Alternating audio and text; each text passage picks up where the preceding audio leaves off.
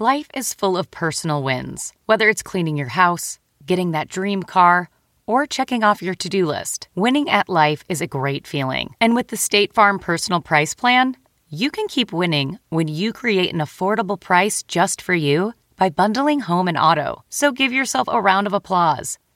Talk to a State Farm agent today to learn how you can bundle and save with the Personal Price Plan. Like a good neighbor, State Farm is there. Prices are based on rating plans that vary by state. Coverage options are selected by the customer. Availability, amount of discounts and savings, and eligibility vary by state. Most weight loss plans are one size fits all, not taking into account each person's individual needs. Noom is built for your psychology and your biology, meeting you where you are. Noom Weight uses psychology. That's why they say losing weight starts with your brain, but it also takes into account your unique biological factors, which also affect weight loss success. The program helps you understand the science behind your eating choices and why you have cravings. Stay focused on what's important to you with Noom's psychology and biology based approach. Sign up for your trial today at Noom.com. That's N O O M.com. Plus, check out Noom's first ever cookbook, The Noom Kitchen, for 100 healthy and delicious recipes to promote better living. Available for pre order wherever books are sold.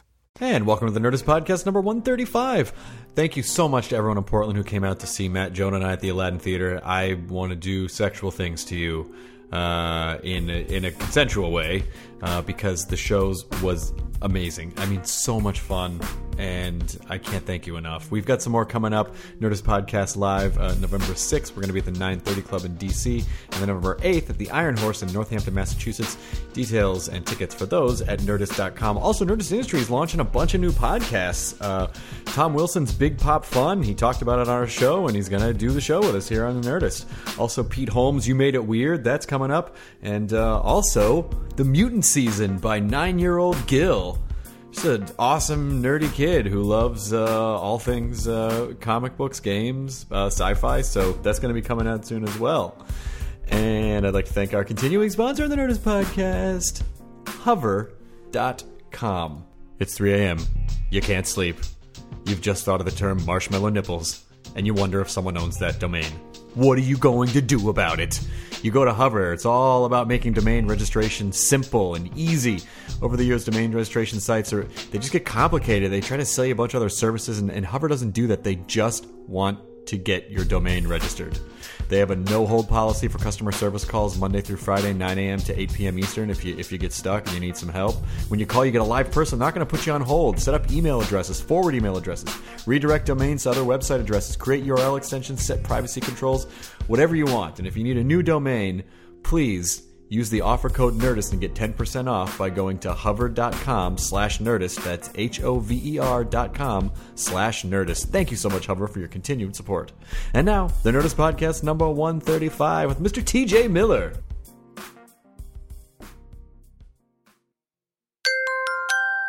Now entering Nerdist.com.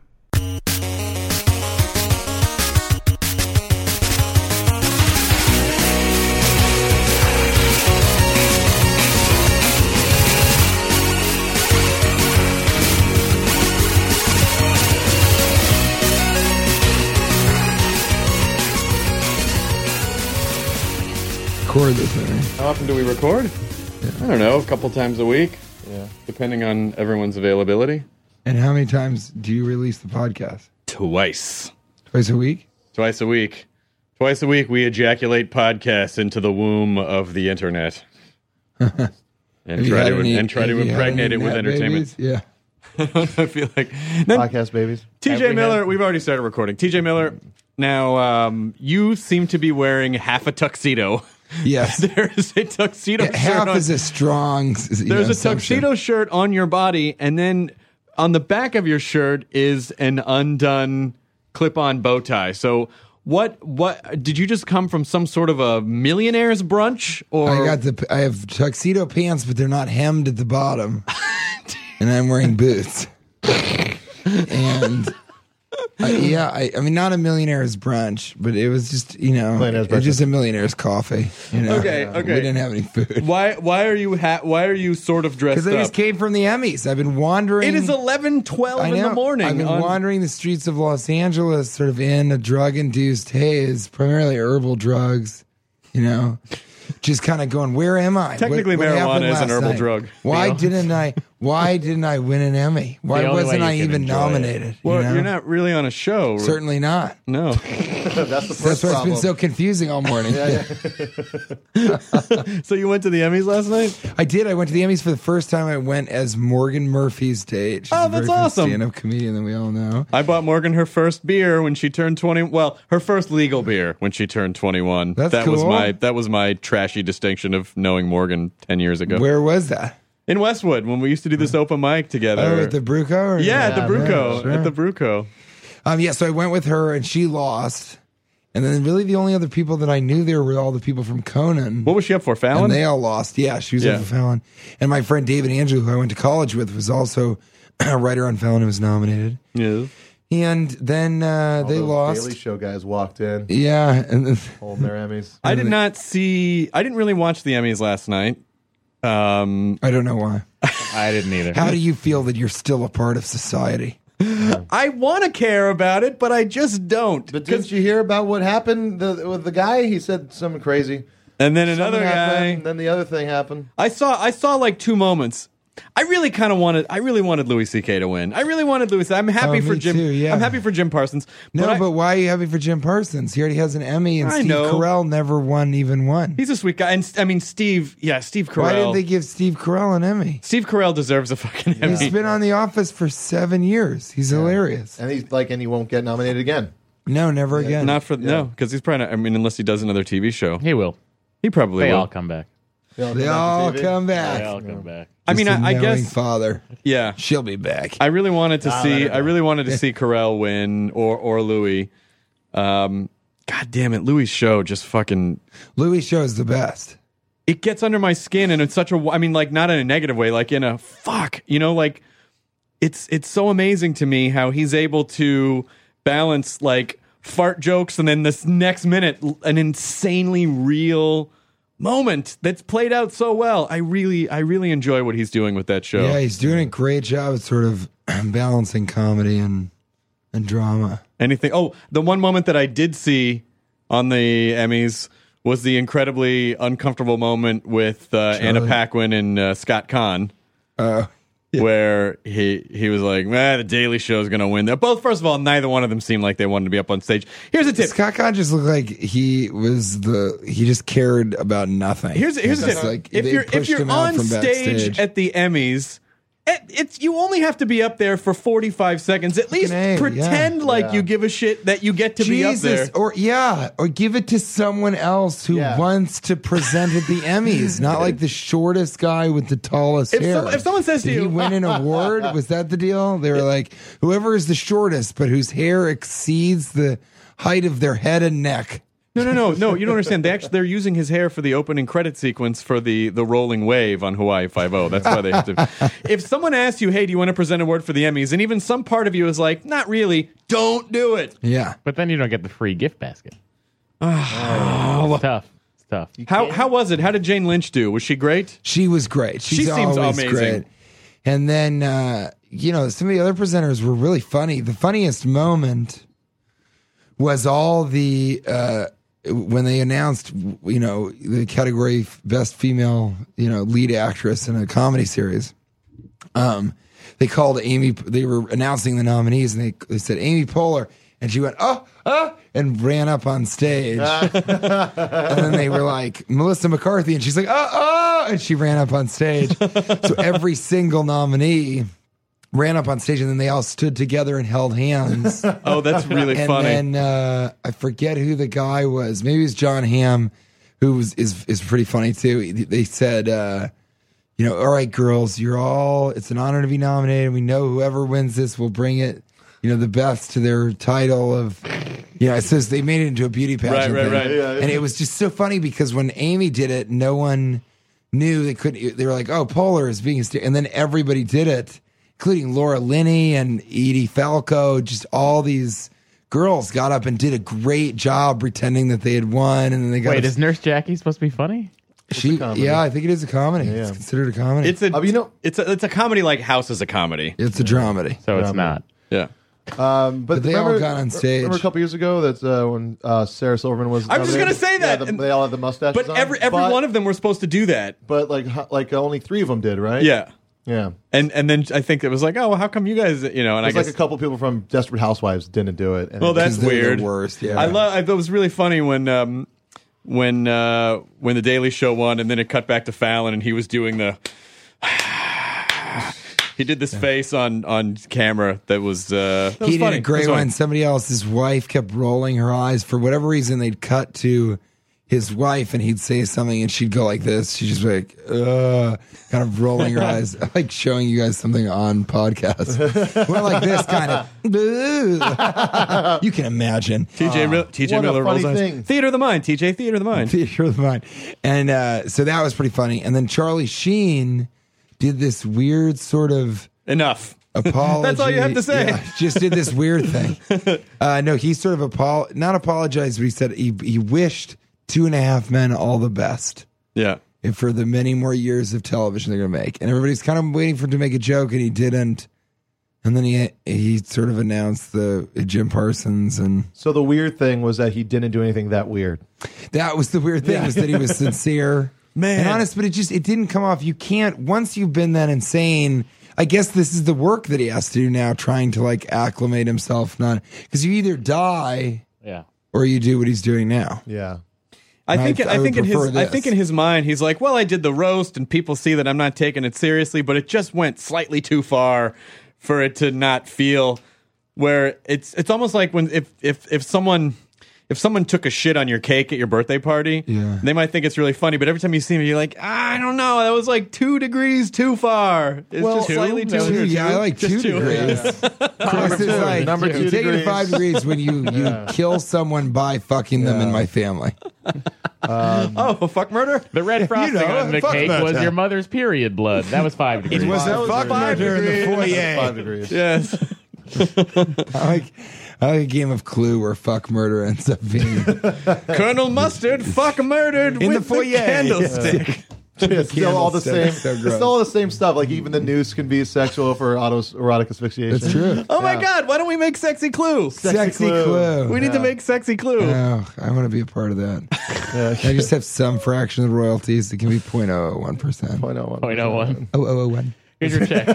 Three Oh, cents. oh, oh, one. yes, Can I yes. give you touch point oh? Um, so, but here's so the this so the so the Emmys fine. It's interesting. At one point, we had to leave because Andy Richter's wife was like, "Let's get a drink," and that just seemed like such a more interesting ending of the Emmys.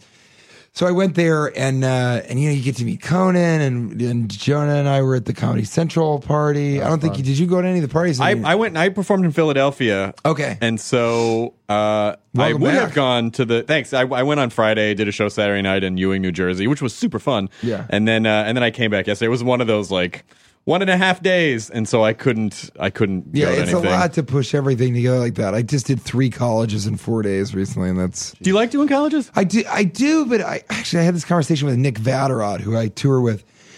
Colleges, when you're in college and just post college, when you start doing stand up, you think colleges, man, that's the deal.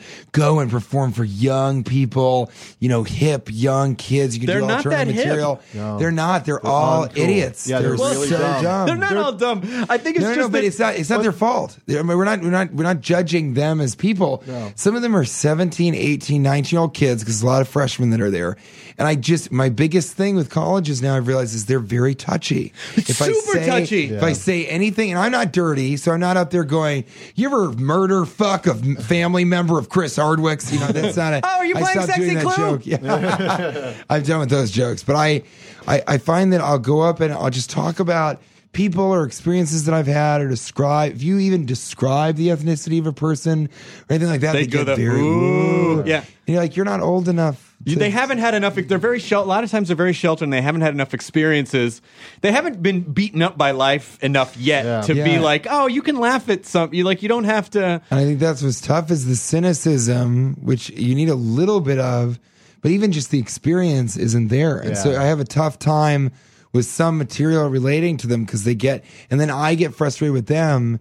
And I never, I don't talk down to them, but it is, it's difficult. You're, you know, you're, you're a guy who's like 10 years older than they are. Trying to tell them something that is very funny and works nationwide in clubs, But it's and just out of- where people are over it's twenty one. just out of the depth of their experience, and so they don't understand. But I will say, um, I just performed at the College of New Jersey. I did a show with Bo Burnham, and the uh, He's great. that that that school was phenomenal. I find the schools that I tend to do better at are more are, are where there are higher concentrations of nerds, whether they Like be liberal like arts colleges. well, like like engineering schools or sciencey schools or you know. It's interesting because I was at Cornell and Nick and I were talking about how those kids, when you make fun of people, just in general in, in the world, those kids grew up kind of nerds in high school. So they're more likely, this is all Nick, he said they're more likely to identify with the people being ridiculed than identify with you in taking part in ridiculing other people. Yeah. But, you know, because if you're at Cornell, that means you studied the whole time you're in high school and you probably did a bunch of activities and you weren't considered necessarily the coolest person in your high school. So it's it's a weird thing. I think I do better at schools that are kind of in the middle, not dumb, you know, not not huge dumb state schools. But I, I do well. I do maybe this is some somebody. I do well in upstate New York and Hamilton. Oh, I'm performing in Hamilton next- next Hamilton's weekend. great. Yeah, it's a great, great school. A Mohawk Community College in upstate New York. A lot of East Coast schools anywhere in Philly that isn't like you know Tufts or something like that. Yeah.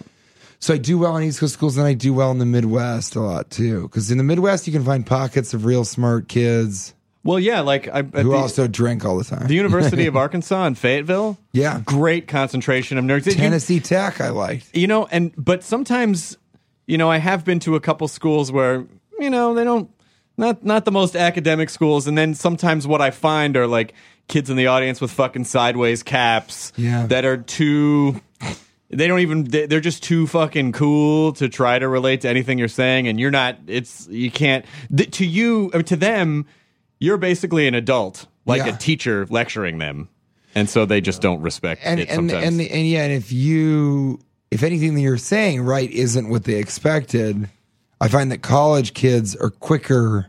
Plus, in college, and- they're all like hyper politically correct, like hyper aware of of you know. do you need some water Yeah, yeah. Can, can you grab gonna some water out of the. G4 makeup room? Yeah, can you uh, give me your card?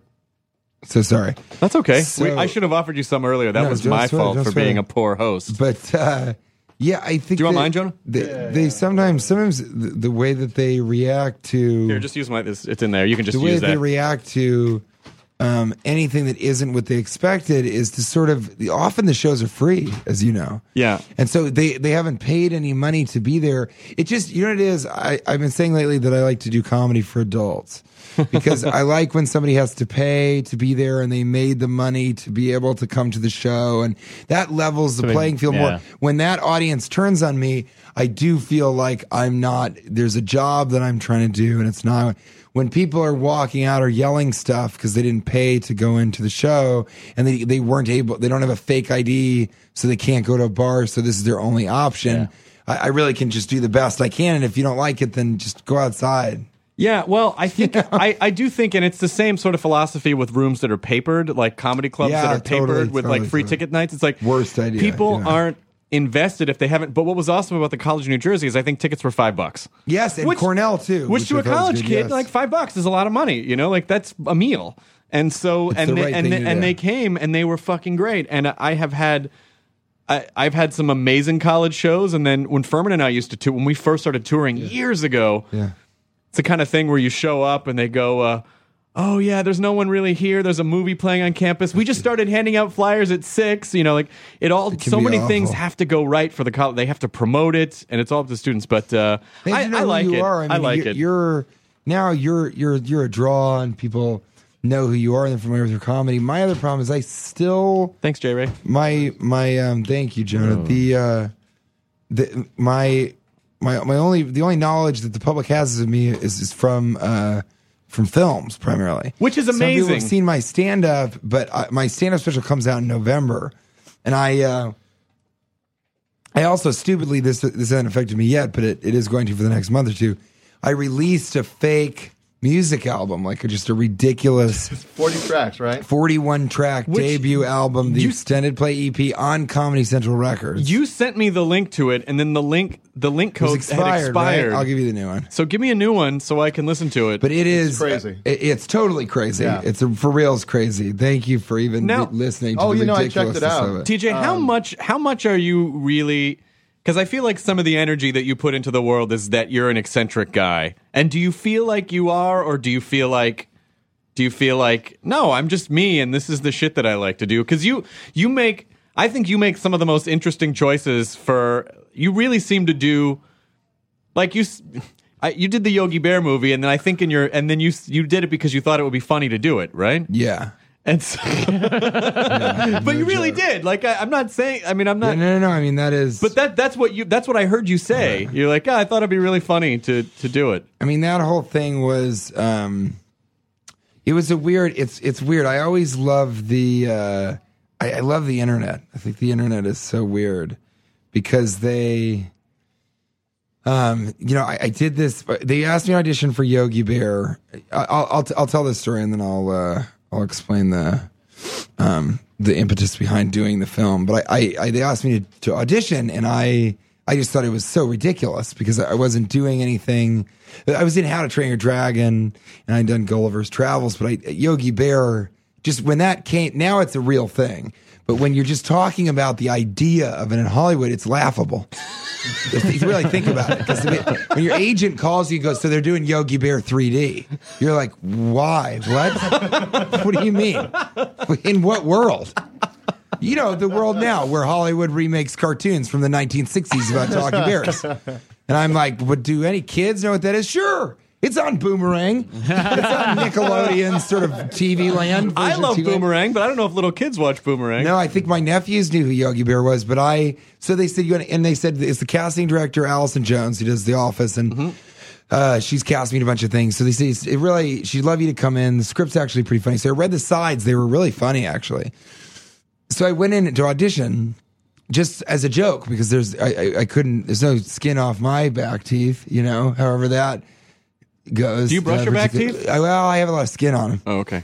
but there's not you know i don't like to take a lot of it off work it. so anyway work it. so i got in and um and uh, i bought my own rangers hat because i do like i think because because see i think it's it's less i'm eccentric and this is the way i'm at i think I, I i really do comedy because i love it i love things that are funny i love doing funny things i love never taking anything seriously and i don't i really do not i take there are very few things i take truly very you know seriously. Most of all myself. I really think i'm the most ridiculous thing in the world.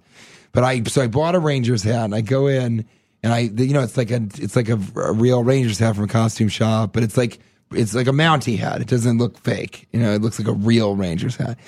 So I walk in, it's Donald De Line, who produced Traffic and Green Lantern and all this stuff. He's this huge producer in Hollywood.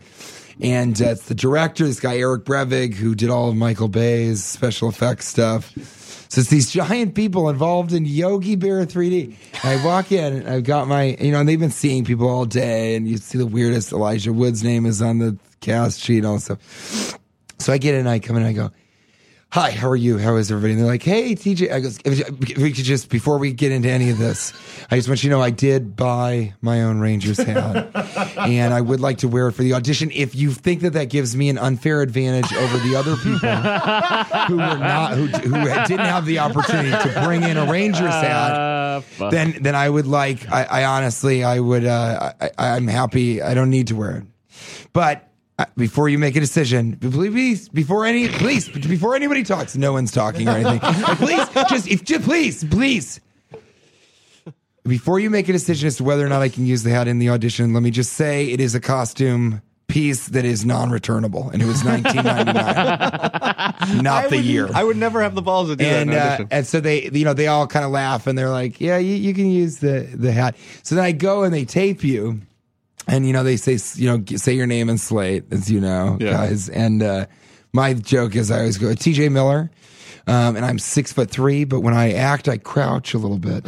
So I act at six foot two, six foot one or two, depending on the scene. And then, and then I, before we would start the audition, I go, what's my headroom like on the hat? And and this poor kid, you know, the, the kid that's running the camera is the scaredest. He's in these like, assistant intern to the casting director. He's around these famous people, you know, who are producers. I mean, and you know, he sees all the. He's not supposed to talk to the actors, and the the casting director is like, "Don't talk to the producers." So he's so nervous. He's I'm like- around the most, the, yeah, the biggest. like, excuse me, how much room do I have for, for nearly? Because I'm doing a lot of hat stuff. I'm taking my hat off. I got a bit where I sort of go, whoa, and kind of sort of wiggle the hat up. Um, how much? What do I have on the hat? And this kid's like, I mean, it, it- yeah, it covers that. I, but I really do need about a an inch or two of negative space above the hat. Can you make that happen for me? And the kid's like, sure. And you know, they're all laughing, but they kind of don't know what to do. So then I do the the audition, and it was it was very funny. I mean, if the script is even remotely funny, and and they let me improvise, I can do some fun stuff sometimes. And this was particularly funny. So then it, I got wind that they were really considering casting me in the film. And uh, and so then I was at lunch with some some representative weirdos, and somebody said, I forget, it might have been me, but I think it might have been my my agent Doug. He goes, you know, what'd be funny is if you sent them a tape of you and a real bear, because we were talking about sending in other weird tapes. Like I wanted to send in one where I had a different Rangers hat, and I was like, I, I need to show you, I need to show you other things that I do with different hats. And so this guy goes, you should do it with a real bear, and I immediately was like, find me a bear within the next two days, and we'll send it to them before they make the final decision. So then my agent's like, what do you?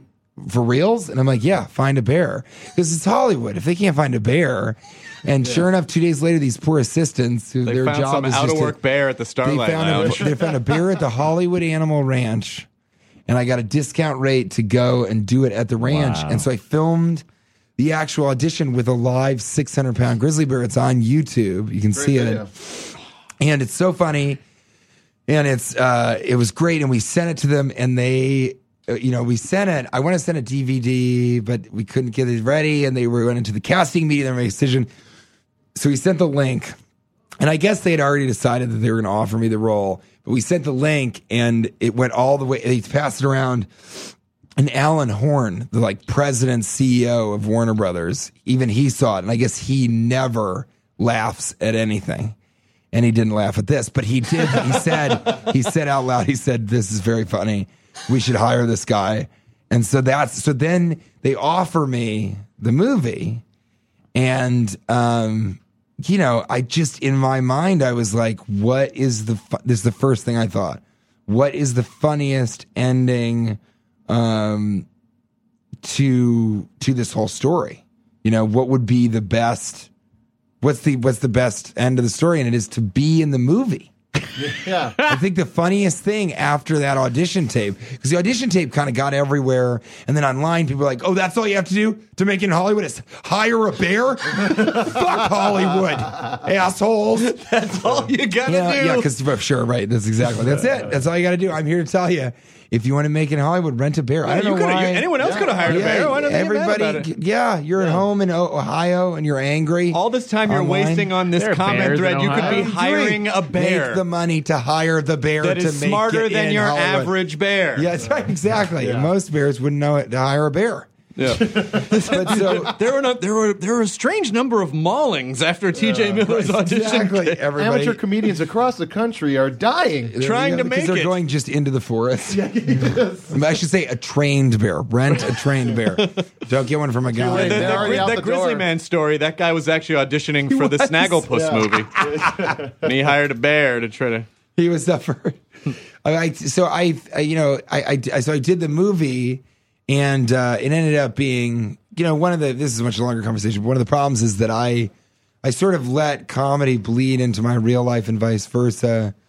Um, you know, because it, it makes me laugh and I like it, and the whole, you know, it's it's it makes life more fun for me. Like in Chicago, as soon as I got a, um, this was years ago. As soon as I got my first commercial, I I, I had a Ford Focus and I put rims on it and neon underbody purple lighting kit and like blacked it out and everything. But I did I never I didn't make it look ridiculous. I like the idea that I was driving around a car that people were like, why did he do that? You like the line blurred between is it Yeah, is it real? Is that a real thing that that person's is doing, or is are they joking? And not like, what if I, what if I put rims on my Ford Focus? Like I genuinely did it because when I walked up to my car every time, I would laugh a little bit because I'd be like, why did, why did I do this? do do you ever and I guess I guess it really shouldn't matter what anyone else thinks, but do you but do you worry when you ride that line? Some people are going to go, uh, "TJ's really funny," and other people go, "That guy's a douchebag." For Why sure. would he do that? No, it And already so how do you- happens. How do you? Well, I think it, you know it, it it already it already happens. That's why I sort of have I do this. I do movies like Yogi Bear and How to Train Your Dragon because I sincerely do love the film Yogi Bear. And part of the the joke of doing the film was what I do now, which is that if I meet someone on the street and they're like, "Hey, hey, I know you. You're you're the guy from the from the movie. You're T.J. Miller, right?" And I go, "Yeah." And they go, "Do you? Uh, what, what's the name of the movie? What is the movie? Because she's out of my league. It's such a difficult Or Cloverfield, name too. to remember. But Cloverfield, I, I no one saw me on screen, so they don't. No one recognizes me on the street from Cloverfield unless they're a fan of me or the movie big time. Okay. but. People will say, well, "What's the movie?" And I always say, "Is it Yogi Bear 3D?" And they'll say, "No, no, no I don't think that's it." And I was like, "I think it probably was." and then if they say, "I haven't seen Yogi Bear 3D," I go, "Then I don't know why we're still talking." so the idea is that you can kind of take those things and then it becomes having been in that movie for reals gives me a lifetime's worth of funny kind of references and and and I have a different context to sort of play within. But yeah, I, I released this music album and it's 41 tracks and it's sort of hip hop, pop, and folk satire. And it's all comedic. And, you know, part of the joke, of course, is that it's 41 tracks. Some of the tracks are just a, a word, a single word. They're four seconds long, and I released this thing, and I totally I knew this, but I didn't understand what would happen, and that's that I don't have any stand up out there really. I have I did live at Gotham. I had My the same problem. Hour special, yeah. And I, don't I you think of you yourself? about this. don't don't you think of yourself as a comic first? Of course, yeah. And so when when when people find out, you know, like I had that exact same fucking problem. And I was going to ask you about it because what happened was my hour special is coming out November 11th, and I'm very proud of it. It's going to be on Comedy Central, and then people will be able to then see clips of my stand up online, all kinds of clips, and they'll be able to see the special and download the DVD and pirate and whatever. But I don't have that out yet. And so I released this album on Comedy Central Records, and lots of people are like, "Oh, it's his first stand up CD." That's what I thought it was going to be. and be. it says the extended play EP, which is sort of a jokey name, but it doesn't imply music necessarily. And you know, in comedy albums, you can be anything on the front, so the cover doesn't tell you anything. So then people started listening to it, and they're like, "Okay, that's weird." He's put some music on here. and they're like, "Okay, there's now we're 15 tracks in to an album that should really only be 12 or 13 tracks." And there's been no stand up. Then you're at track 27, and you're like, "This isn't." stand up at all, is it? And then by track 36, you're like, why? What did he do? Why did he do this? So I've had some people online, you know, you say, this is the dumbest thing ever. I thought it was your stand up. I want my money back. It's so stupid. Other reviewers are like, I don't get it. 41 tracks. Doesn't he know how to edit? He doesn't leave anything on the cutting room floor. And I was Wow. like, that's a little bit the point is that everybody's releasing singles as soon as they can make them and they you know it's like vol it's quantity over quality right now because the internet all these young musicians are just releasing mac miller has never sold anything but he's just has made a thousand songs But does it work? does it work for you if people don't get the joke? Do you still like? Do you like that part of it? Do you like I, those I comments? think I, my policy always is I would rather people hate and love something that I do, uh, you know, alternatively, depending on who the person is and what the project is, then people be like, that was okay. yeah. Always. And I think it's funny. I, I read IMDb comments about myself that people are like, he's the worst. He ruined Cloverfield. He's such an idiot. He's so obnoxious. He's like Jon Heder, but not funny. You know, just all that kind of stuff. I think that's so funny. It's so weird to me that a person. Sorry, that phone's ringing. That's okay. We can't- that's not our- you're- we can't That's when calls that. start coming in. He is the worst. We've never This even isn't live. calls. Yeah, Like, this isn't How even are they? like, Yeah, people no, just I'm get a whiff to say of that me TJ being. Miller is the worst. People get a whiff of me. talking. Is this the bear? yeah, yeah. that, I or is it the. Cloverfield monster? I have a uh, I have Cloverfield. I have a I have a saying about that sort of encapsulates exactly what your what what that concept is, which is, and I don't know if I don't know if I believe this for myself because I'm a little sensitive sometimes, but sometimes I feel like it's better to, and I think this is what you're saying. It's better to be polarizing than neutralizing. For sure. That's a great idea. That's a that's that's just a smarter sounding perfectly coined phrase of what I'm that- trying. that- that's what my- I was fumbling That's through. my I'm like, Johnnie what- what- Cochran approach. It's I think- better to be polarizing Yeah, yeah. than neutralizing. It's got to rhyme. It's Whoa, got to rhyme. gotta If you rhyme. wanna- I wanna- If you've got to rhyme, if you want to avoid doing jail time, ladies. Too many syllables. Too many syllables. Uh, so I yes, over syllables, too many syllables. Um, but I so and, and that's not like a I'm a shock jock. Look at me, I'm an artist. I do my thing and fuck them if they don't love it. It's none of that. What it is is I'm not too concerned if I I I, got, I had this idea where I wanted to release a couple of songs because I knew a very good music producer in Chicago worked at Second City and had produced another album of Nick Vatterott's that's great called K Rock 90 Q Point Buzz, which is a fake 45 minute bootleg tape of a radio station that's like, you know, just all station IDs and stuff. It was really well produced. So I said, would you make a couple songs? I have a couple funny ideas for songs. And there, you know, the songs in the album are like, there's one called Appleton, which is about how Appleton, Wisconsin is the best city in Wisconsin. There's a song about my eye surgeon in LA, Dr. Doherty. There's this, a song called Cloverfield Secrets where I reveal five secrets that have never been revealed from Cloverfield.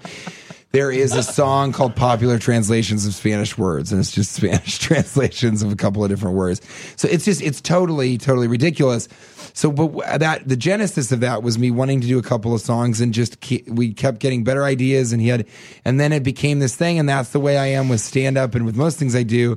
I just kind of let things, and I wanted to do it. I, I, I released a music album that's 41 tracks because I thought it would be funny. Now, if and I was hoping that other people would think it was funny too, and some people really do. I think some people don't. I think more people would get that joke if you had a British accent. Is like weirdly. That's that's that Mm-hmm. I feels you like a very British dry concept. I think it's one. I think it's fucking genius. I Well, it's I brilliant really appreciate do. it. Listen to the album because you know, and the other thing is for me, I love it when hipster kids or anybody comes up to me and says, "Why? I, why did you do Yogi Bear? You know, or why were you in?" You know that movie. They just pick whatever movie that they hated that I did. And my thing is, I'm like, I, I, uh, I'm, I'm not. That's not for you. Like I, that's what I want to say. I'm like, why are you talking to me about this? Yeah. Like why, you, why did you, have, see it? You Why have a you beard and a button-down short sleeve shirt, and you have you know tight skinny jeans. Why do you have an opinion about Yogi Bear? Yeah, you don't. You don't. You don't have anything to do with any of this. and Jonah has a long sleeve shirt A long sleeve that shirt he on. pulled up. Oh, it's rolled up. No, see you it. can't- Sorry. We can't all look like accountants who just had their first The- couple yeah, beers. the other the other day, someone online called me a hipster pussy, and I was telling Matt and Jonah, and Jonah just paused and goes, "Hurts, doesn't it?" We're persecuted. But I think you uh, know what? yeah, I- so they don't. We're not supposed to be. You don't. Why are you wasting time having an opinion about whether or not I should have done Yogi Bear? That movie's not for you. The movie's for children. This movie's for Yeah. a group of black kids or, that came up to me in a fireworks parking lot in Myrtle Beach and were like, "You're Ranger Jones, right?" And then it they couldn't believe it. Or these like young kids who came in. This huge Hispanic family in San Francisco. I was watching a weird. I was so high, and I was watching a uh, like an electronic music group called the Brand Flakes, and this swarm Oh, of know them. young Mexican kids came up and were like, "Hey, are are you from Yogi Bear?" And then I said, "Yeah." And one kid was like, "I told you, I told you," and he started like getting in everyone's so basically, face. what we've learned from this is that white kids don't like, don't like your Yogi work. Bear, or or they don't like me in it. The only time white kids have come up, they've been like, "I thought it was a little pedestrian." Well, I, performance." Yeah, but I, th- I think. Uh, Audition tape was better. But what I love, what I love is that uh, because what you're doing is what a lot of comics do is sit around and go, "Hey, wouldn't it be fucking crazy if we, you know, did this album with 41 tracks?" That was, great." but then they don't, you don't do it because it's like, ah, well, you know, that's a lot of work, and I don't know. if because you lose thousands of dollars, which is what I did. no, but I, but but I like the idea that you that you're true to who you are. Like that, I think that's the important lesson is that you think something is funny, and so you follow through with it. And I think that's I think that's the most important thing. And it even it's less about me. It's like I, I definitely think that's funny, but the, the album is supposed to be for whoever likes it. If you don't like it, then don't listen to it. right. You know what I mean? Or or buy it and hate it and then fucking download one of my movies for free. Just don't be an asshole and talk. You know what I'm saying? Like Yogi Bear and How to Train Your Dragon are not for certain people. Just like I wouldn't tell my grandparents to watch She's Out of My League, but millions of people love that movie. So for me, it's more like I like to do a lot of different things so that I people certain people that I couldn't make laugh uh, with my stand up love, you know, really, really love carpoolers and they love happy endings because they only watch TV. They don't like stand up. Well, I just think that people walk around with uh, tightly, like a tightly wound ball of anger inside them, and people people actively look for things to hate so that they can relieve that anger tension. Because nobody gets to fist fight anymore. Yeah. Well, some people do. Yeah. It's not like it's not like the none of old days of. Uh, like the movie Far and Away, where you'd have your bar fights and then go do your land grab. When Right, you, exactly. When you punch a horse for land. Yeah, That's how you you get it. have to beat That's up a you get it horse. in that movie. Yeah. But uh, far as what I took away from But it. I do like that. Um, I do like that you're. I do like that you that you play around with everything equally. That's kind of fun to me. That hey, you want to make a movie because you think it's a silly idea, so you you do it, and you want to make a silly album, so you do it. Like. and I also don't understand. Uh, yeah, I appreciate that because I don't understand why people. I wish I had the balls to do stuff like that. I just go, oh no, I don't want. Ah, I, I don't know that think it ba- I, it's balls always. Sometimes it's just sheer stupidity, like ul- ultimate naivete. Well, your stand up though is uh, your stand up is is really fucking funny. Like No, we've, thank we've you done so a lot of much. we've done a lot yeah, of shows you guys together. are both super funny too. and It's then real. uh, Thanks. Real talk, Jonah. it's real talk. It's real juice, drink it up. That's my new hashtag. Instead of real talk, real juice, drink it up.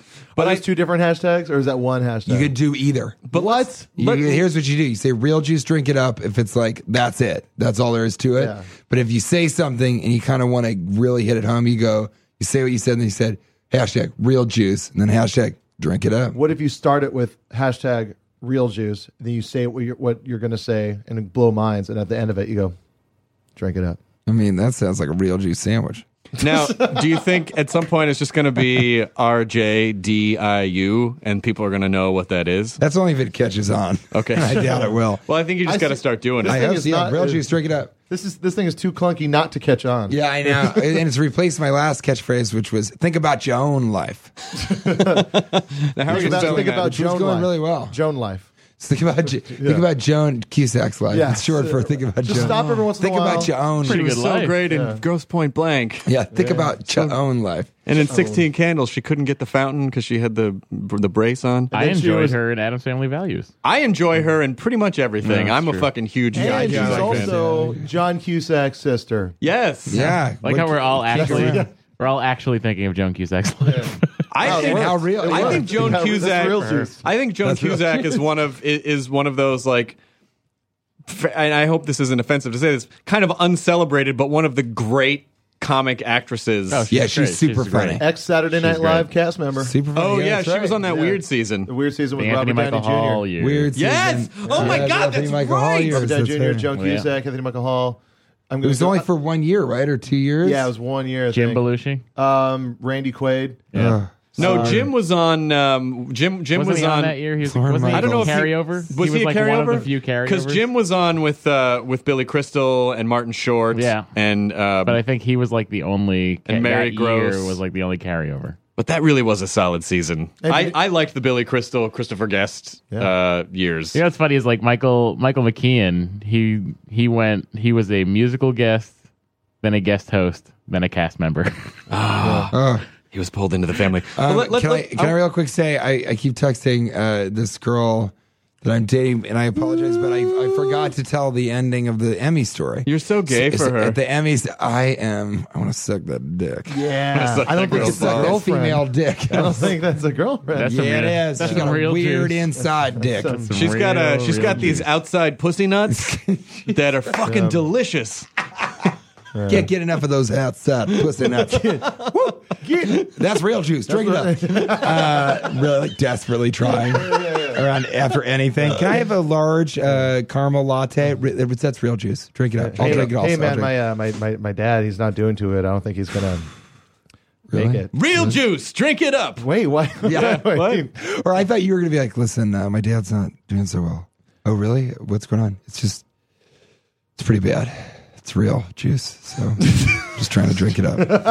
My dad. This is a sad Uh, guy using Sometimes it you for got to stop and just Yeah. realize. my dad. Um, he tried to drink up too much real juice, Oh my God. and um, D- you know- once it's in the you know- system, you can't. Yeah, no, I know. I mean, shuts- now he's shuts just all got the organs down All he has left to do now is just think about his own life.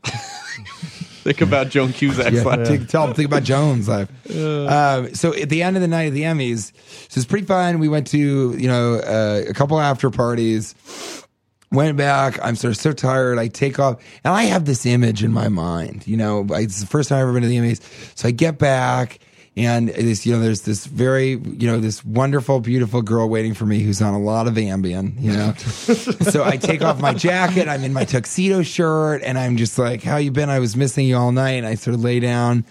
And, uh, and and say hello to her, and she's like, "Hey, you know, how have you been? How was your night?" I was like, "Really good." So I, as I lay down next to her in the bed, and I'm just kind of like, ah, it's been a long night of weird Hollywood life, you know. Her dog gets on the bed and vomits in my hair. what the fuck? So I lie down next to her, and I'm like, uh, and I, you know, you've been hurting. We've been standing. The Emmys start at 3 p.m. At this point, it's 3 a.m. So it's been 12 hours of stuff. And the moment I lay down for the first time, I've barely been sitting.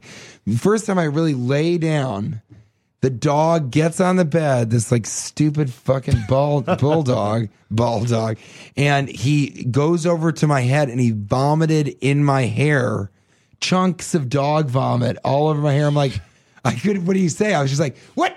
What the? What? Why? Do you what? feel- do you what? feel like- what and why? Do you feel like that was what a, and why? That was a statement on his part that he felt you were going to Hollywood Fuck and he wanted to. I should have hit him hey, in the face. Yeah. TJ, real juice.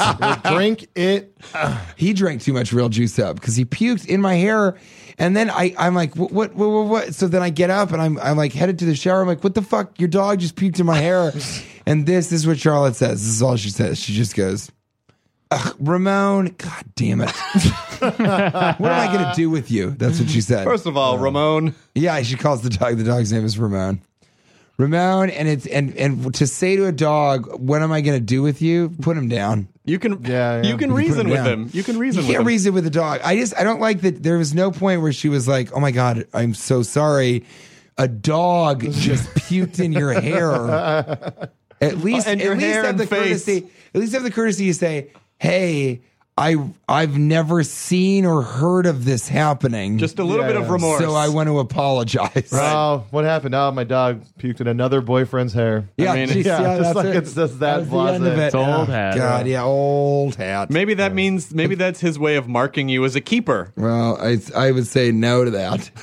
Uh, have you guys ever had a dog puke in your hair? No. And had a I have dog pretty pee on long me in hair. bed. You had a dog pee on you in bed. Yeah, before I was about to uh, get it on with a girl. It was her Ooh. dog, and like the dog pissed on me. Yeah, she likes. She doesn't want the dog to be out of the room. I don't want a dog in the room if you're about to have intercourse. I had a Vietnamese potbelly pig urinate on me once, but that was it.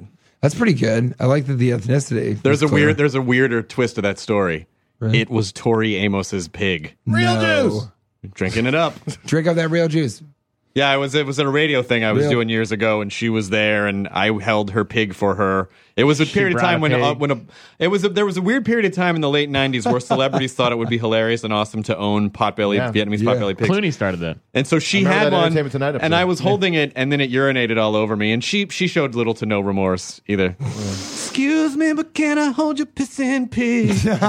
What's so amazing about pissing pigs?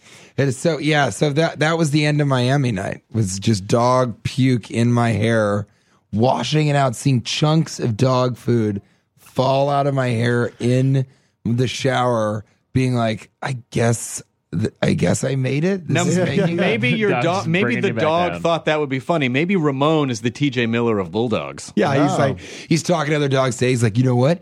If he loves it or if he hates it, at least it's polarizing. You know, I don't want to neutralize him by vomiting. If I just go up to him and nuzzle him, it's like he, you pretentious know, bulldog. I know I'm going to affect him if I puke in his hair. You know what's funny about that though? Like coming from like the crazy night and then going and just having that low point. Howard Kremer talks about that a lot, where he says it's like you know you'll go on stage and it'll be like making you know hundreds, sometimes maybe thousands of people laugh, and you feel like amazing. You grab a drink, everyone's patting you on the back, and then you go home, and then you're just there by yourself. But I think that's And, what like, fucks people up so much. Is like is if, if you saw, odd. I thought the Bon Jovi documentary was fucking fascinating. Did you see it? No, I haven't seen that. It's I saw the fascinating, and- Tribe documentary, It's and they really did this moment where he's just backstage sitting alone in this tiny kind of room, just hmm.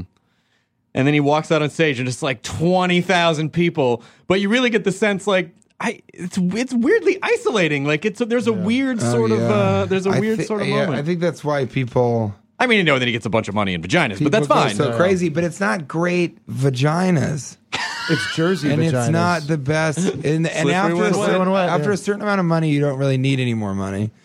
And I think it is. It, it is. It, that's what it is. It's you can't. It's like that's why people drink after the show because you you want to keep whatever that feeling is going because the crash is so lame. And if you eat shit like I did in Second Show Friday in Myrtle Beach recently, where just like an hour of no laughs. And interspersed comments from the audience like "you suck" or "you got 15 minutes to say something." But something." why would you perform in Myrtle Beach? That doesn't I seem like, like a, because I like performing stand up, and I'll do it anywhere. I'll go anywhere. Boom. That's even- real juice. I drink that, drink that shit up. I find that Think about uh, Joan's life. I'm I'm always torn between I want to go into any room no matter what and destroy, but then there's some that I just feel like look, this is exhausting. You people aren't going to get what I'm saying and I don't get what you like. I'm not a blue collar comic, I- which is clearly what you want to see. I don't think that there's a real sort of clear path either way. I used to argue with people about this very topic, but now I'm at a point where I just Pete Holmes doesn't want to play shitty clubs. He never will. He's never going to go out. He wants to do the rooms that he wants to do. He'll play colleges. He doesn't want to tour as much as he'd like to be writing and doing sets in town. He's a very successful stand up and also a great stand up. Yeah, and that's that's plenty. That's totally that's fine. Just for me and what I do, and my, you know, with my collaborator Nick Vatterott, I feel like we a big part of what we do is um is trying to figure out how to take our weird. I don't know how not to say this pretentiously, but abstract or alternative or whatever the fuck you want to call it, sensibility, and put that in mainstream markets and make it accessible enough for people to get behind. That's sort of the goal of my work as a comedian, because that's why I do a Yogi Bear or She's Out of My League or these movies that are really, really big and a lot of people see. I have to figure out how I can make those people laugh because to be successful on an America level, like nationwide, making people laugh, you got to understand if what you're doing works in Des Moines. Yeah, but your but your style of comedy isn't in the voice of Yogi Bear or sh- like it's not your style of comedy. It's just like when Patton used to get shit because people would go and see him because they knew who he was from King of Queens, and they would see a completely Right. different kind of thing. But then you just have to sort of thin. It's two things. You have to thin out the people that just will never care for what you do. And In that's the okay. herd. Yeah. And then the second thing that you have to do is you just have to say, you know, this is what my stand up is and and and and try and make it as if, uh, I try as hard as I can to do a joke about getting sucked up into the chimney after after making a joke and tripping into the chimney at a show, getting sucked up into the chimney, and then having Santa Claus's head come down with crazy eyes and say, "I do this too," and then disappear to talk about that that joke that I've made and make it work for somebody who likes me from How to Train Your Dragon and Yogi Bear, and then they come up afterwards and they're like. And I didn't know what to expect about the stand up, but I thought I thought you were really funny. That's like okay, that I succeeded with that person. But yeah, there are lots of people that come up and they're like, "I liked you from Carpoolers, that ABC sitcom," and then you're up there and you're talking about things that aren't real. I hate you. well, first you know, of all, it's different- Yeah, it's Jessica just different Chobot, stuff. Jessica Chobot walking by. First of all, I think uh, How to Train Your Dragon was adorable. Me too. Great movie. I I, like thought it. it was a very sweet, adorable movie. But um, I, uh, I, I, you know, it's interesting the idea of thinning the herd because ultimately, aren't you thinning the herd just to be able to perform for your crowd? Um, no, because your crowd is who? Who is your crowd, Chris? How many people do you reach? My, would you say? I don't know, but I feel like my crowd, and maybe you know, in some comedians, I think some comedians would argue that this is a this is a kind of a safe route to go. But for me personally, I kind of want to just perform for nerds. Like I want to perform for people that I would want to hang out with because that is fun for me. Because it then it's you know like I, I don't the whole thing of like having to win over people that aren't necessarily into what I'm into. I don't. I like performing for people that kind of like at least some of the same things that I like, and because that that for me is fun. Then Which it feels like a relationship and a conversation. Which I think the best stand up feels like that for sure. And I agree with that 100%. And this is not a value thing, and there's no better or worse. But from my end, my sort of the work that I'm doing, um, which just happens to be really fun for me and I enjoy doing, is trying to make as many people laugh as possible because I think everybody's lives are pretty shitty a lot of the time. Mm-hmm. And so I think all those people, if I can make a movie or find a an, an, a fan, because there are some fans that didn't know that they would like my stand up and would never know about me unless I wasn't in extract because they only watch a couple movies a year because they don't like most movies and they really like Mike Judge and they saw his movie and they know me from it. They stumbled across my stuff online and they liked it and they came and saw a show and they really loved it. And now I have someone who can say like, yeah, TJ Miller is the guy that I think is really funny. And whenever I watch his stuff, he makes me laugh. I don't, I, I can't reach those people unless I at least try. Yeah, you no. I guess I guess that's true. I- I'm just sort of a snob about it. I just I like Which is fine. no, it's I don't know if it's fine. No, it It's- is. It is. I think it's so. It's so stupid for people to be like, uh, you know, you can't take a really hard line on anything. If you're if you're successful and you're happy with what you're doing, and you have this legion of fans that likes what you do, then that's fine. Why do you? You don't have to make steel workers in Pittsburgh laugh. Hey, let me ask you a question. Did you really do you really have a bodyguard or was that a guy doing a bit? Because I Um, saw you a couple times and there was a big dude with you and you were like, "That's my bodyguard," and I was like, "Is TJ kidding or does he I really do have, have a a bodyguard?" bodyguard, but it's it's mostly a bit. Okay, okay, okay. I started. I, I started by bringing him to Chelsea Handler because she is so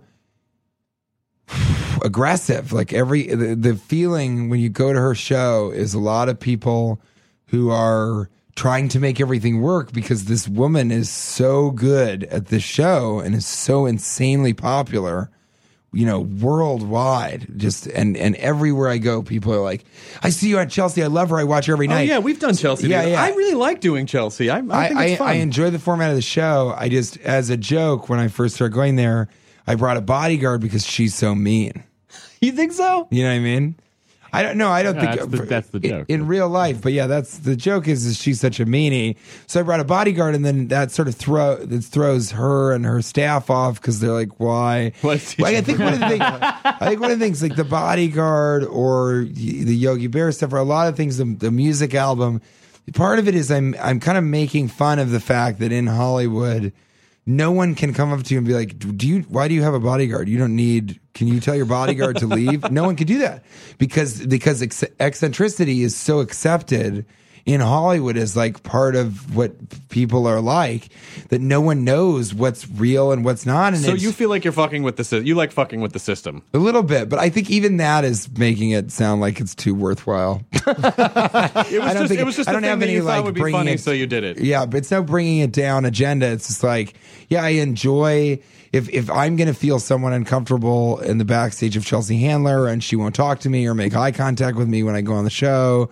And, you know, I'm with Brad Wollack, and she calls Loni Love a fat ass and she's so fat and ugly and all this stuff that is like ultimately quite mean, you know, regardless of how funny it is. It's mean to look at a woman who's overweight and struggles with that every day and be like, you're fat. You're a fat ass. Probably, probably, she probably needs some more bacon. Look at this midget that I have on the show who I just attack for being a midget on my show. He's a midget. I just think He's that that's- fucking midget. I just think that that's the. But you understand? now this is me now. but that's just that's just the relationship that they have on the show. Without a doubt. And I am so pleased that she gives opportunity By the way, to Loni so Love many tongue raped me.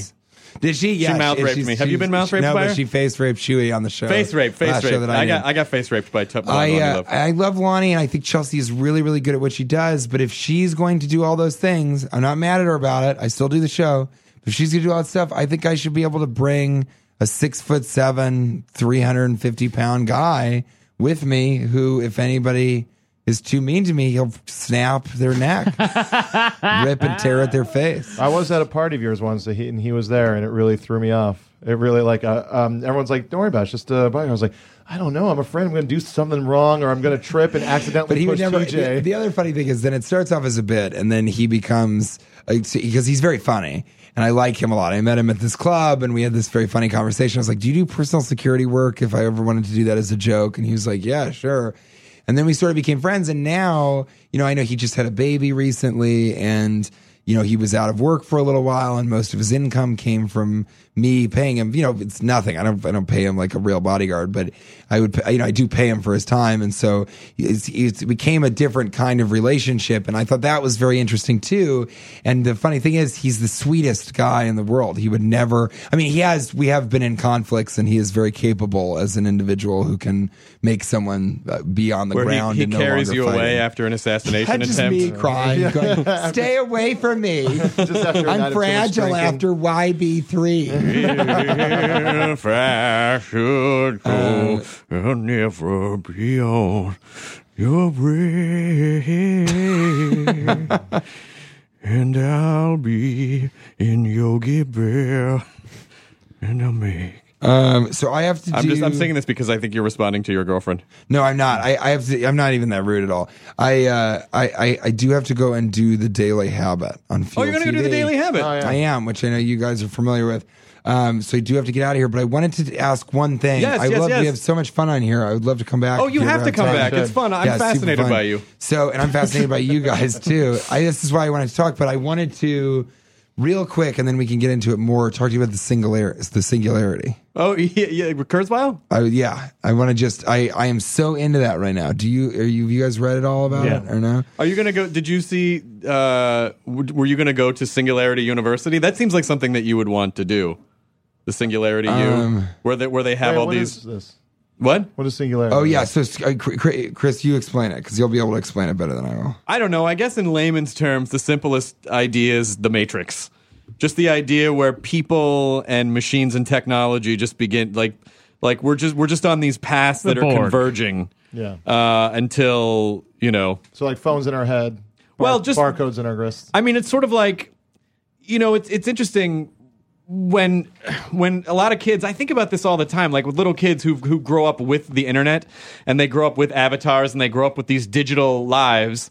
At what point is it like, well, that's kind of your life. Like that's that's really who you are. It's just sort of the idea of of technology and humanity converging and mm-hmm. becoming this kind of like singular consciousness. I And, guess. and yeah, that's, that's sort of the philosophical idea behind it. But what it's based on is they believe they'll be able to reverse engineer the brain by 2050. About, Wow.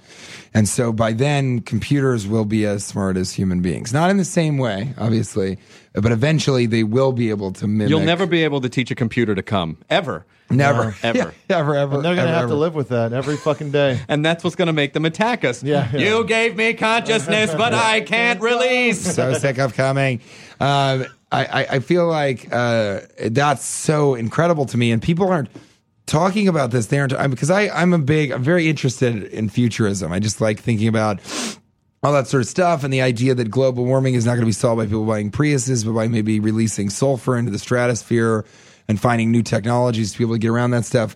But uh, that that the growth of technology is exponential. We're, Absolutely. we're, we're increasing at an exponential rate. And what nobody's realizing is that we're all used to grocery store kiosks and the robots that are, you know, taking care of our gas for us when we never have to interact with a person. Everybody has a cell phone. All those things are accepted now. A touch screen was only really popularized a few years ago. The, how long ago did the iPhone come out? 2007. So, it's that's four years. Yeah, June four years. That's nothing. And now it's ubiquitous, and we all know what it is. We have autonomous vehicles and autonomous. Uh, are you okay So there? it's it's it's Swallowed the moving wrong- it's wrong moving pipe. so quickly that people don't even and no one's talking about it. Like no It's one really Moore- talks it's sort about of, it's, it. It's not called Moore's law when it's not. I mean, Moore's law is very specific to um, computing power, but but but there there is a Moore's law. No, There's like an 18 You month double- law, right, where exactly. it doubles power every 18 months. and the and the the price halves or stays the same. Yeah. the computing power in you know ten years will be like it, would just be so crazy. we assume. I mean, you know, like like there, there's only so there's only so much they can do with a silicon chip. Kurzweil says this because now they're doing 3D. They're they're making they're making 3D processing units. So it's not they're they're sort of stacking the the ability like. And then also nanotechnology. Well, I and they'll get to a point where they can uh, Well, use it's It'll more- it'll it'll start protons to and it'll start electrons to will be yes it'll start to get Yeah. crazy when they can, when we can actually control like quantum which is really soon, computing. which is not that far away. they have they have had some they have had some success with molecular computing where they can they can affect you know they can affect a molecule and create a positive or negative value. I think you know when they can really start doing that stuff. I mean, like you know the the sort of quanta is essentially the building blocks of everything. So then I feel like that's when it really starts to Be fucking crazy. Really, Because you really, can have really a phone, The, the molecular structure can change. right. Yeah. Yeah. So you can change what the phone is. Liquid metal. So crazy. Mimetic Yeah. poly- And a car Polyalloy. can turn Mimetic into a polyalloy. briefcase. Car can turn into a a briefcase, briefcase, and yeah. a briefcase can turn into a car. Yeah. Uh, uh, TJ can No, turn into a way. bear and audition with Yes, himself. that's right. I auditioned with the TJ Bear. Just play. It's myself from the future.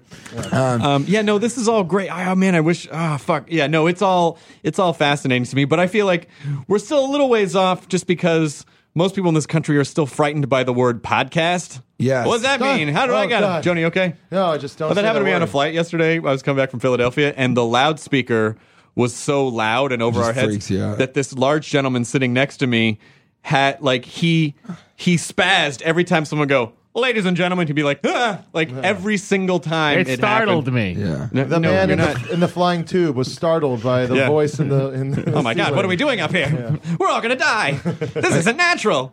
Yeah, I think, but I think podcasts are. It's the type of thing where it's just like cell phones. Like it takes for technology to gain mass acceptance. There's a few years of a lag. You know, like the iPad was available before. It's not even ubiquitous yet. It'll be still another year or two before everyone has an iPad instead of a laptop. But in the meantime, while that's happening, they're already developing shit that's way, way, way, way crazier.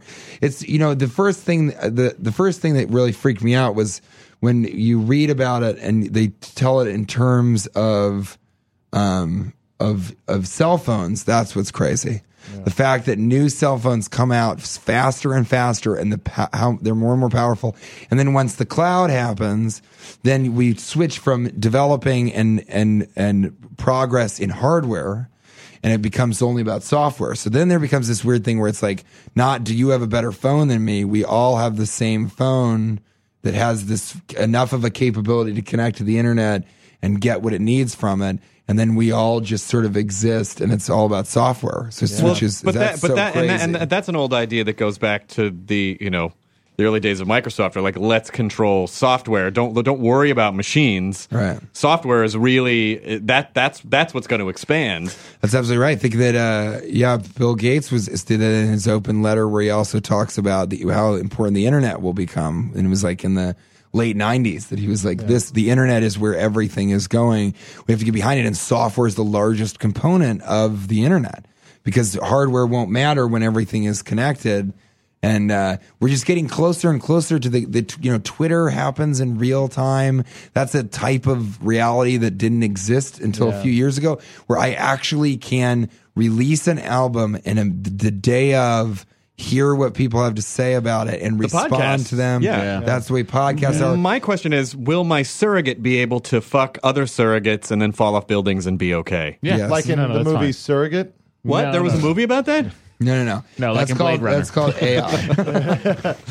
um, yeah. So that I mean, I I've I have a bunch of thoughts on this. I think that it's it's very funny. There are like a lot of funny things to think about with when people become so connected and so I wish we could write more singularity based material, but not enough people know about it. I think the concept of it. uh, I mean, without people who don't really investigate it, kind of, I think they think it's sort of like, what is this kind of new agey, weird? Like, no, no, it's just, it's, it's, a, you know, it's. I believe that in the early 2020s, we'll all be able, if any of us are still alive, we'll gotta- all be able to go, hey, uh, remember when we were all talking about the singularity, nobody else was? Because it'll be something that everyone talks about, you know? Sorry, I just had to say Yeah, don't worry about it. G4 Um, folks walking by. So, yeah, we'll have to come back and really You're delve in it into now. We are in the singularity now. We are inside a computer living in the right future. now. Yeah, we're this living in the show future. Will is inside a computer as this person's listening to it. It is so small in here, you guys. I if you just have any want- pretzels There's or not water, enough room. please It's loud. send It it. keeps Who has me room up. for pretzels? That's room I don't have room for pretzels. I just want enough of my voice on the internet so that if I lose my voice, the guy can make a speech thing, just like they did for Ebert. Well, you Yeah. already have enough of that now because Good. we've All done right. We're done. 120 some episodes of the podcast. All you've right. said you've said every word you know. Here I go, throat cancer. Let's oh, do it. no, no, no, Throat no. cancer. Now you have throat cancer. What? Yay! No. No, that's the that's the last thing we needed from your your vocal repertoire, was throat- which was the, the phrase. Yeah, exactly. cancer. So you can answer when it's like, why do you have a, a, a, a voice modulator? Throat, Throat cancer. cancer. That was that was the only. Because Why do you- before why all do we you- had yeah. was the Why do- socks. Yeah. Why do you why do you why do you have why do you have an automated speech machine? Throat cancer, real juice, drink it. No, I don't think you've actually said that We didn't back up real juice, anything drink else. Yeah, just I've also drink it said up. many things about uh, John Cusack. I think uh, Matt, about John's life? Matt Mira's dream would be a fucking uh, space shuttle with the Red Sox logo on the side of it I'm in. and, and an Omega watch. Well, you have to go do the I gotta go. habit. I hate it, but I, yeah, I would love to come back. You guys are so. I would love to have you back amiable. on. I love it. Ah, oh, TJ, you're fantastic, and I'm excited that your special's coming out, and I'm excited that people are gonna, more people are gonna start to know you. We didn't really get to touch on that, but yes, I did have that same problem before. There wasn't. I realized there was not enough comedy of me Yeah. doing stand up in the world, so that always surprised So I'm people. hoping in November, No Real Reason will come out and people will really enjoy it. And then, yeah, the extended play EP is available everywhere on iTunes, on Amazon, everywhere you can buy physical CDs, which is just One Tower Records hidden in a bunker in northern Nevada. And uh, yeah, check it out and know that it's music, but like have fun with it. Sit back, smoke a joint. You get to hear Enjoy Pete it. Holmes rapping very well in a very funny Rapping bit. pretty well, You guys yeah. did. Pete Holmes doing a podcast on the Nerdist Network. That's right. You made it weird. Love that That's guy. right. Excited about it. All right, I gotta go. right, I Enjoy love your you burrito. guys. Thank you. Oh, quick, enjoy your burrito. Enjoy. Your man. Good night, buddy. Throat cancer. Thanks, guys. I'm so sorry. Don't end the show with throat cancer. Enjoy Buddy. Uh, Real juice. Drink it up. Now leaving Nerdist.com. Enjoy your burrito. This episode of the Nerdist Podcast was brought to you by Hover.com. Hover is domain name registration and management that is simple. For 10% off your new domain, go to H-O-V-E-R dot com slash Nerdist. Nancy's love story could have been ripped right out of the pages of one of her own novels. She was a romance mystery writer who happens to be married to a chef. But this story didn't end with a happily ever after. When I stepped into the kitchen, I could see that Chef Brophy was on the ground, and I heard somebody say, Call 911. As writers, we'd written our share of murder mysteries. So when suspicion turned to Dan's wife, Nancy, we weren't that surprised. The first person they look at would be the spouse. We understand that's usually the way they do it. But we began to wonder had Nancy gotten so wrapped up in her own novels There are murders in all of the books. that she was playing them out in real life?